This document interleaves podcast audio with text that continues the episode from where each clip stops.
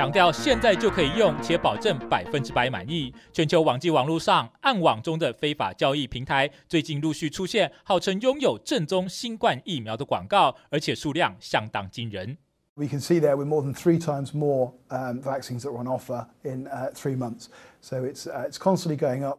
且包含疫苗相关的各种非法需求，同样也在暗网上直线上升。So initially it was the medicines, how to treat it. Then we found the vaccines, and then more and more. This then snowballed on.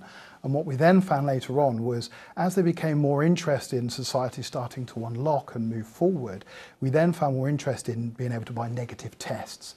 And also now with the vaccines rolling out, we're signing uh, vaccine passports as well. Derek Middlemiss 还在暗网上追踪，并发现竟然有人开放最新款的 Sinovac 疫苗预购，且价格高达七百五十美元比特币。不过，没有任何证据显示有人已经成功买到。Criminals are using any opportunity with these fake certificates concerning COVID nineteen vaccination or or test. We have even been seen in some parts of the world that the, the criminals are. Getting physically close to the borders, and they are offer these kind of services, providing people who desperately like to cross a border, for instance, to see their relatives, providing them at the border with a fake certificate concerning uh, a negative test result or even a vaccination. That led to more than eighty arrests uh, in both countries, and all these thousands of doses of fake vaccines could be taken away from the market before they again put harm to people.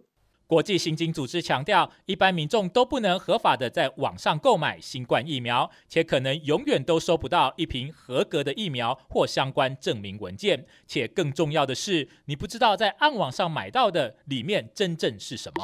旧金山在四月十五日之前提前开放了新冠疫苗接种资格，生活在八个优先邮政编码区域的民众可以提前进行预约。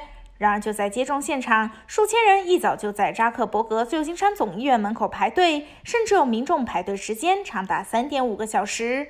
旧金山公共卫生官员戴医生表示，前往医院接种疫苗民众高达 六千人，可是他们只有准备 两千剂疫苗，结果约有 四千民众失望而归。同时，他表示无法替所有前来医院的民众接种疫苗深感抱歉。 Uh, I was a little surprised. Uh, I had some friends who told me that they had been kind of scouting this out the last week or so and saying that like the end of the time was actually the best time to come in. So that's why I came now at, at like two-ish, but I guess they were wrong. 好消息是，在湾区中半岛地区，脸书公司将与雷锋伍德家庭健康中心合作，替脸书门洛公园园区附近一些弱势社区，其中包括东巴洛阿图和贝拉海芬等地民众接种疫苗。We had fifty-two percent of the total COVID cases in Menlo Park, um, which is why there's been an increased effort, um, not just by myself, but many elected officials, to make sure that we have a bottom-up approach in making vaccines accessible here. 印度新冠疫情持续恶化，该国在四月十一日就有超过十六万例确诊病例，并连续四天刷新自疫情爆发以来的单日新增最高纪录。印度目前累计新冠确诊人数超过 一千三百五十二万，累计死亡人数超过十七万人，这也是继去年九月之后，印度新冠疫情再创新一高峰。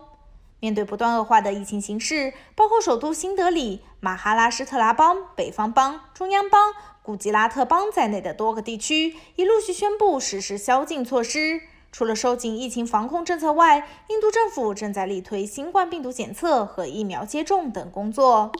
这项新功能是在 Newsfeed 顶部为每位居住在有资格接受疫苗注射的州的美国用户钉上一个信息框，框中有关于哪里可以获得新冠疫苗的具体信息。只要确认当地疫苗一旦可用，信息框将出现在所有用户 Newsfeed 顶部，并显示特定州的信息。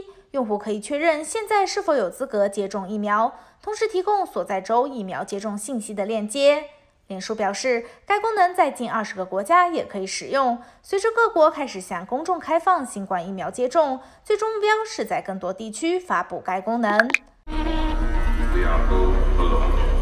科幻惊悚片《一级任务》以一百三十万美金的票房收入排名第五。 迪士尼动画片《寻龙使者拉雅》以两百一十万美金的票房位居第四名，而美国国内总票房也突破了 三千五百万美金。I have read several libraries worth on the supernatural.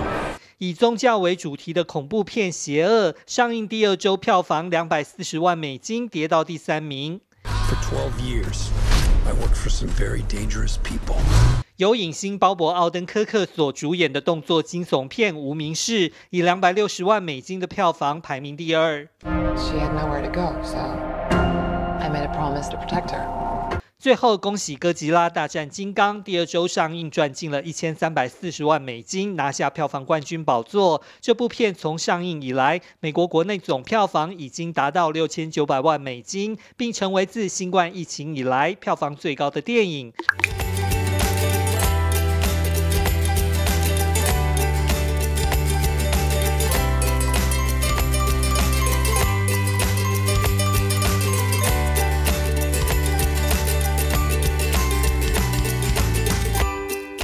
大家好，我是幼幼小主播 Fiona。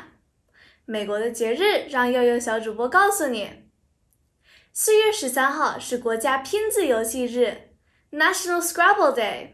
拼字游戏最早是由建筑师艾佛毕斯在一九三八年所设计，最初命名为 Cross Crosswords， 直到一九四八年，康乃狄克州一名律师 James Bernard 买下游戏生产权。并改名为 Scrabble 才大受好评。拼字游戏对人的好处非常多，而且不管任何年龄层都非常适合。根据研究指出，拼字游戏有助于训练专注力、手眼协调能力、观察力、组织力、空间识别能力和逻辑推理能力。对于年长者来说，更是起到预防老人痴呆的效果。不仅如此，从小就开始拼字游戏的小孩会比一般人的学习力更强，背的单字也会比较多。